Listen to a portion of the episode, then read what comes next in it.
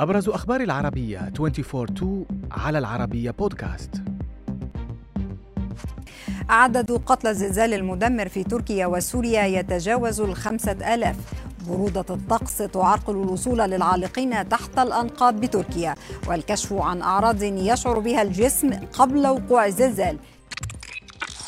في حصيلة جديدة لكارثة الزلزال في تركيا وسوريا أعلنت إدارة الكوارث التركية اليوم الثلاثاء ارتفاع عدد ضحايا الزلزال إلى أكثر من 3440 قتيلا وحوالي 22 إصابة. أما في سوريا فأعلن المرصد السوري لحقوق الإنسان عن مقتل ما لا يقل عن 1620 شخصا وإصابة الآلاف في عموم مناطق البلاد فيما تشير تقديرات لمنظمة الصحة العالمية إلى أن قرابة 20 ألف شخص لقوا مصر مصرعهم نتيجة الزلزال المدمر والعشرات في الهزات الارتدادية. في تركيا تحديدا أفادت وسائل إعلام بأن بروده الطقس تعرقل جهود فرق الإنقاذ في البحث عن عالقين تحت الأنقاض.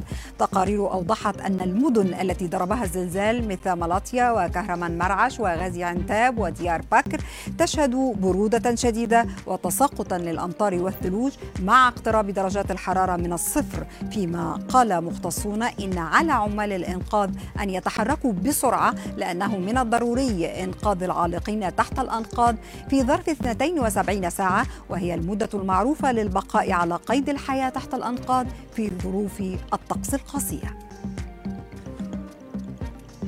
وفيما تستمر جهود الإنقاذ على مدار الساعة للبحث عن عالقين وإخراجهم من المناطق السورية أيضا أعلنت الأمم المتحدة أن الزلزال يعطل تدفق المساعدات من تركيا إلى سوريا. متحدثة باسم الأمم المتحدة أوضحت أن تدفق المساعدات المهمة التي تنقلها المنظمة من تركيا إلى شمال غرب سوريا توقف مؤقتا بسبب الأضرار التي لحقت بالطرق ومشاكل لوجستية أخرى مرتبطة بالزلزال العنيف دون وجود أي معلومات عن موعد استئنافها فيما تشير المنظمة إلى أن أكثر من أربعة ملايين شخص في شمال غرب سوريا يعتمدون على المساعدات القادمة عبر الحدود.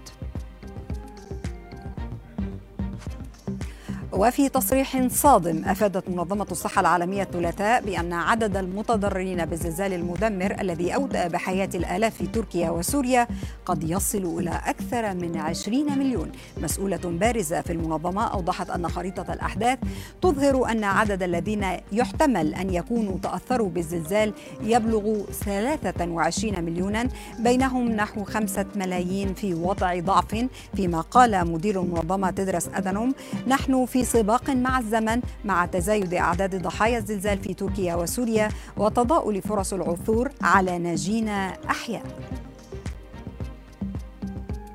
وفي خبرنا الأخير نشرت مجلة ناتشرال هيلث العلمية تقريرا قالت فيه أن هناك أعراضا جسدية قد يشعر بها الإنسان وتنذر بقرب وقوع الزلزال.